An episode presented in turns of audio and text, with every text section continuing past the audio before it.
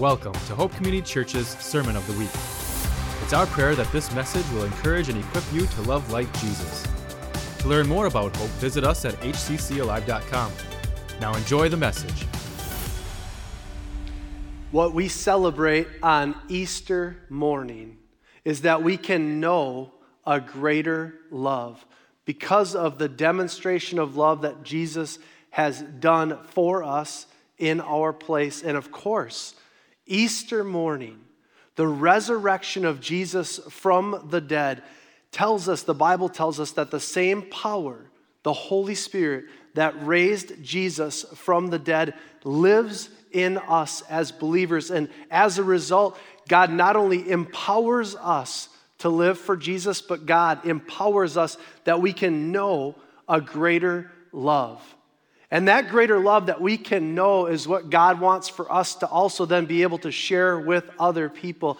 That's how people come to know about faith in Jesus. It's the work that God does in us and through us. And that's what we're going to look at this morning because Resurrection Sunday is something that we celebrate once a year, but resurrection living is what God wants to do in us and through us every single day of our lives. And we're going to see that this morning as we look at a text from John's gospel.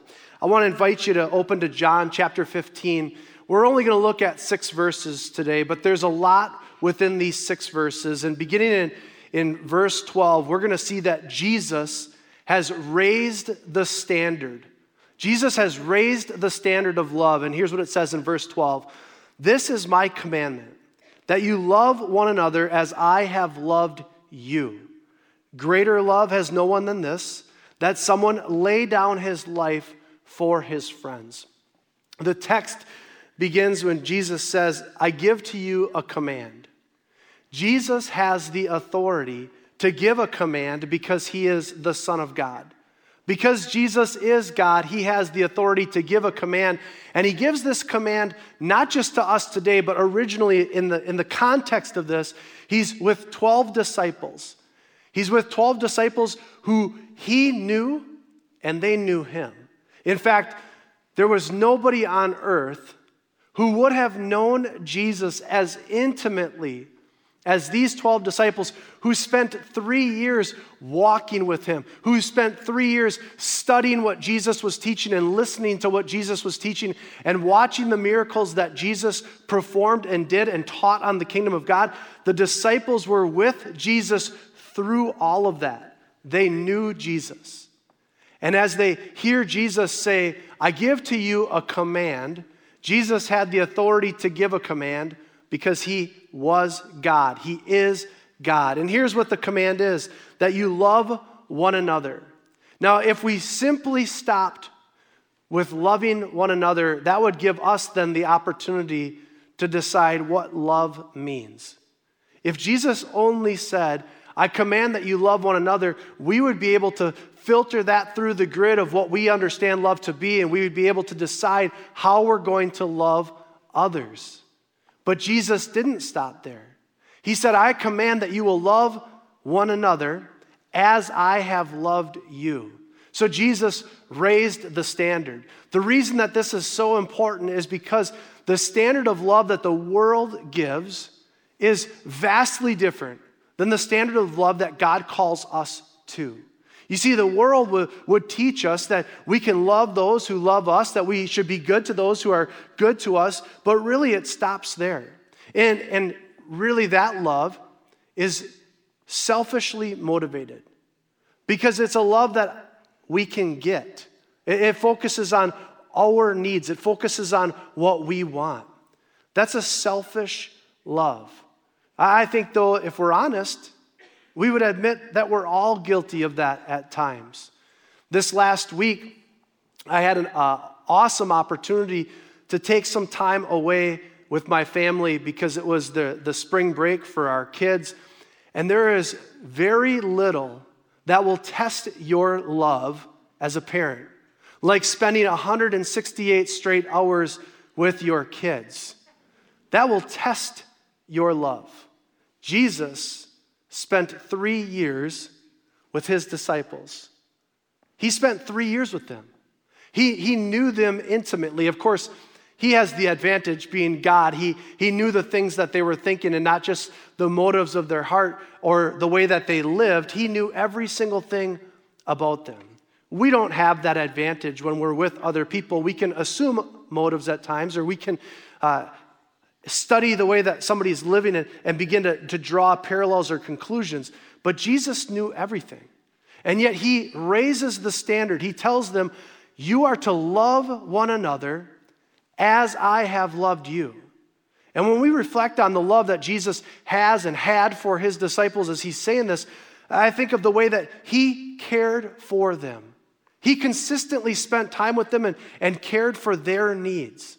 When, when there was a need for food, he met it. When, when there was a need for the storm to be calmed in the boat because otherwise the wind and the waves were going to sink them, Jesus was there. Jesus met their needs at every single turn. But how many times do we read in the scriptures that the disciples met the needs of Jesus? We don't see that. We see where the crowd had a need. There, there was a need for someone to be healed, or there was a different type of need. And Jesus, again, he met that need. Why? Because there was a love within him for humanity, for people. And that love demanded that he respond. But again, we don't see the disciples meeting those needs of love. But Jesus says this as he raises the standard of love. He says, You are to love one another as I have loved you. There is an emphasis here on laying down his life. He says that there is no greater love than when someone to, is to lay down their life. We, we celebrated that on Friday. How Jesus went to the cross, he laid down his life, and then again, this is what we celebrate today God raised him from the dead. But there is an emphasis here on laying down our lives. Because for us to love one another, for us to, to love God the way that Jesus has raised the standard, we have to lay down our lives. But in order to do that, we also then have to become more selfless. This doesn't mean that we should think poorly of ourselves, but it means that we should think more of other people. It means that we should think about other people's needs over ours. You see, there's a contradiction between biblical love and, and worldly love, and that contradiction is this God wants us to love to give, the world wants us to love to get. They're incompatible, really. There, there is a love where we give it, where we care for others, and there is a, a love where we just receive. And it, it just continues to feed into a selfishness which we all at times have. But the standard is for us to love as Christ loves us. This is what he's saying to his disciples. And the reason that this is so relevant to us today is because as Jesus was walking with his disciples, he would have heard them or, or even known the motives of their hearts as they were wanting to jockey for positions of power, jockeying for positions of authority. Jesus knew all of that. And, and, Jesus taught about the kingdom of God, and the disciples heard that, and yet they still had their own motives that were being stirred within their hearts. They still had their own plans, their own agenda. But Jesus says what you need to do is you need to lay that down and you need to love other people as I have loved you. He, he raised the standard of love. For us to know the greater love, we have to allow Jesus to raise our standards. But then Jesus invites his disciples in. We continue in verse 14, and Jesus said this You are my friends if you do what I command you. No longer do I call you servants, for the servant does not know what his master is doing, but I have called you friends. For all that I have heard from the Father, I have made known to you. But there's a connection word. There, there's a link here as Jesus invites his disciples in, and, and the connection to friendship is obedience. This is what Jesus was calling for his disciples to do is to become obedient. But what really is impactful to me about the way that Jesus invited his disciples in is even though Jesus, knowing everything, knowing the motives of their hearts and knows the motives of our hearts, rather than Jesus saying, if you guys want to be selfish, I'm going to push you away. I'm going to establish some new parameters. I'm going to lay up some boundaries between us because I don't want you to be close to me. Rather than doing that, Jesus invited the disciples in. And, that's the love that God has for us as well. This love is profound because there is not one single person here today who lives perfectly, even one single day or much, much less one single week or one single year. And God doesn't say, because you can't reach the standard, I'm going to push you away. Instead, God continues to invite us into relationship. The Bible tells us that He calls us friends and we are to be obedient. That's the level of intimacy that Jesus has. But our response, our obedience, allows us to see how we're going to uh, welcome that intimate connection as Jesus continues to invite us in. Jesus tells his disciples, I have taught you everything that God the Father has taught me. He hasn't withheld any, any secrets from the disciples. I remember at one point, one of the disciples says to Jesus, They say, Jesus, we want to see God. Jesus' response to the disciple was, If you have seen me, you have seen the Father. Jesus, being fully God, who had come to earth, of course, to die, pay for our sin, be raised from the dead, conquering death, Jesus was fully God. But he also, on earth, was fully human to be able to identify with us. So Jesus says, If you've seen me, you've seen the Father. But he doesn't try to conceal things because he desires, as he invites his disciples in, he desires for them to know who God is. The passion for Jesus, to teach on who God is, because when we know who God is, we will come to know his character, his goodness, his, his attributes. And as we do that, we will love him more. We, we can't know who God is and not continue to love Him more, especially with His love that He pours out towards us. But again, this is the same group that Jesus is inviting in, who He spent three years with them. And I, and I have to wonder at some point, did Jesus ever have the thought? I mean, again, he was fully human. Did he ever have the thought, these guys are never going to get it. I think that he didn't because he's good. I think that I would have because I'm not always good. But I think of the time that the disciples came to Jesus. And what did they ask him? Jesus, how many times do we need to forgive someone? And Jesus said 70 times 7. This is so impactful because, again, it demonstrates the love that God offers. In, in, the face of what the, when the world wants to push people away, Jesus continues to invite them in. We live in what's known today as the cancel culture.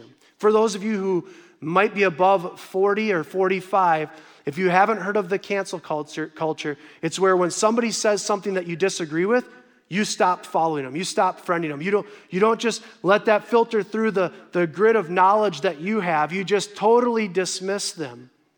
The other day, speaking of older ages, the other day I, I was with my uh, daughter, and, and every single time I don't get something with technology now, she mutters under her breath, Boomer.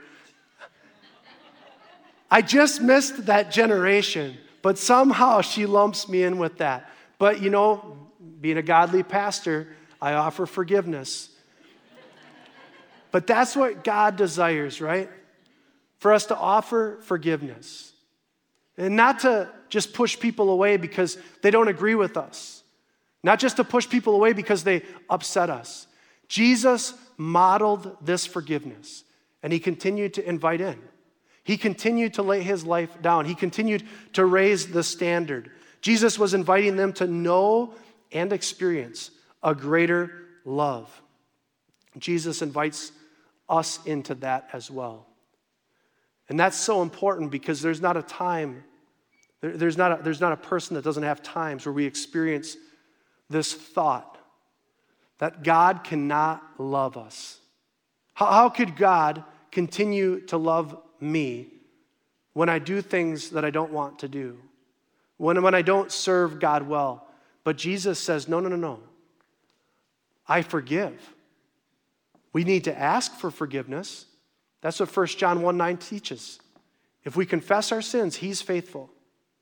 He will forgive us. But Jesus continues to invite us in to relationship, to forgiveness, to experience that freedom. But also, Jesus calls us to love. He calls us to love. In verse 16, he continued and he, he says this You did not choose me, but I chose you, and I appointed you, that you should go and bear fruit, and that the fruit should abide, so that whatever you ask in the name of my Father, he may give it to you. These things I commanded to you, so that you would love one another. Jesus calls us to love. In fact, he tells his disciples, You didn't choose me, I chose you. God chooses us to demonstrate his love toward us while we were still sinners. God chooses us that we can know the greater love that he offers. He chooses us and he appoints us in order to do what? The Bible tells us, this text tells us, to bear fruit. If you look in Galatians chapter 5 at, at the fruit of the Spirit that God wants to develop within us, the very first fruit that's listed is love. The very first fruit that is listed in that scripture is love. And the second one is joy. And there is a connection. Because when you look at people who are the most loving people that, that love and they give, not, they're not doing it to get, but they're giving love. They are the most joyful people that you can be around. You can assess, even at times, your level of love by your joy. The more you love others, like Jesus commands, the more joy the Spirit of God will give to us. Sometimes I think about how Jesus says, If you ask anything then in my Father's name, he will give it to you. But that doesn't always happen in our lives, right? There, there are times where we pray for God to perform a miracle or to do a miracle in someone's health or in a financial situation. And we don't always see those miracles answered that way, but this is what Jesus tells his disciples. This is what Jesus tells us that we can ask anything. But there are times where God chooses to withhold the answer to our prayer, or there are times where He chooses to modify our hearts. But there are also times where we are hindering our prayer life. See, the Bible tells us that when we are obedient to these things, then we can ask. Well, what are these things? The first thing is to love. If we don't demonstrate love toward other people, that will hinder our prayers. If we do not demonstrate a genuine love towards people, our prayers will be hindered. That's exactly what Jesus is teaching the disciples here. But what's another thing? Unforgiveness.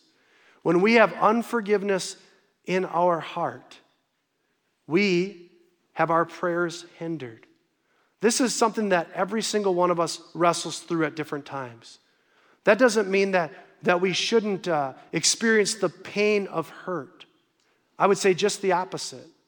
But as we experience the pain of hurt, or the pain of loss, or the pain of, uh, uh of being ridiculed, that we allow Jesus to comfort us in that.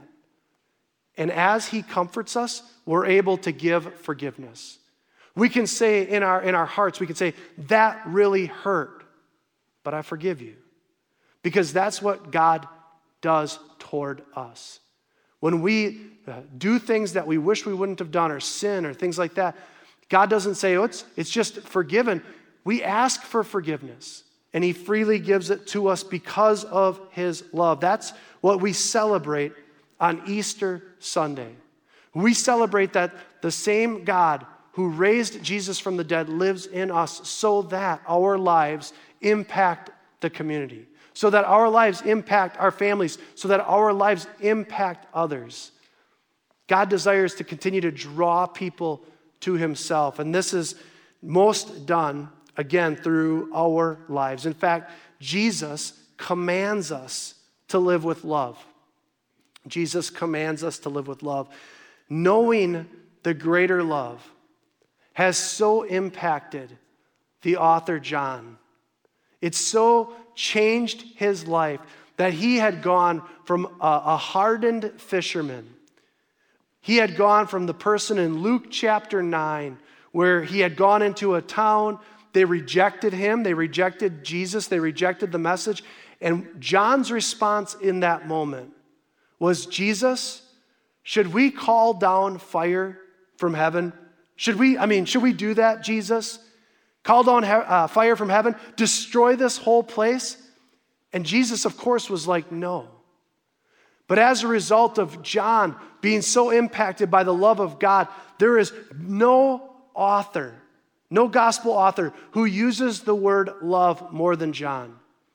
He then, of course, uses it even more in 1 John, 2 John, 3 John, the book of Revelation. What was wrong with the very first church? They had left their first love. But also, John's gospel tells us the story of Peter. Right before Jesus was arrested and, of course, then crucified, Peter denies Jesus three times. And it's John's gospel that tells us the details of Jesus going to Peter and when he goes to Peter, he asks Peter the same question three times Peter, do you love me? The reason that this is so important is because love gripped John's heart. And when love gripped John's heart, he began to write through the lens of love. He, he began to see it in everything that Jesus had taught him. He began to, to write it down in the ways that Jesus had instructed him. He began to see things through the lens of love writing it, teaching it, and living it. That's the mission of Hope Church. This is what God calls us to do that we are to love one another like Jesus loves us. We say here that we want to love like Jesus. And it isn't just because that's what we're about. We are going to love like Jesus because this is what Jesus is about. It isn't just what we say, it's who we are.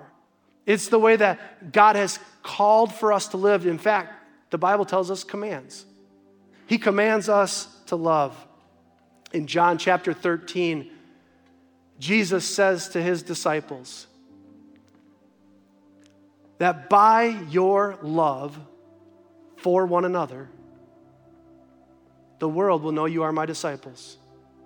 By the way that you love.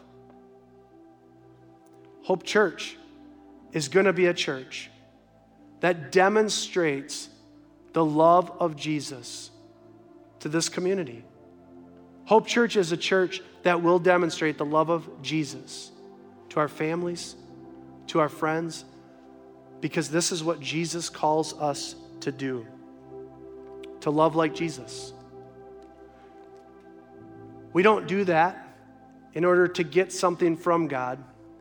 We do that because we have received something from Him, and that's the Holy Spirit. We don't love others this way in our own strength. We love others in this way through His strength. As we follow Jesus, we continue to love like Jesus. Now, I've talked about how important it is as Christians who are following Jesus, but I also realize this that there may be someone who's here this morning who's never surrendered their life to Jesus. And I want to give you an opportunity to do that today. I'm not going to ask you to raise your hands or come up front, but in the stillness of your heart, you know if God is stirring you to surrender to Him. And what I want to do is, in this time of prayer, I want to invite you to, in the stillness of your heart with God, if that's you, I want to invite you to, to pray with me and commit your life to Jesus. But as a church, let's do this together. Lord Jesus, first, we thank you for the, the gift of your love, which has been demonstrated to us through the cross. And and the power of that through the resurrection of Jesus. We want to be people who love you well, Lord, and who demonstrate that love to others. But for anybody who's listening right now who's never made that commitment to you, God, we pray that your spirit would stir them, that they would ask you, Jesus, right now to forgive them of their sins, that they would surrender to you, that they would ask you for the forgiveness of their sins, that they would invite you into their heart, and that they would live for you. And God, this is our prayer as a church this morning. We pray this in Jesus' name. Amen. Thanks for listening to our Sermon of the Week. To learn more about Hope Community Church, go to hccalive.com and click on the hub. Don't forget to subscribe, and may we continue to love like Jesus.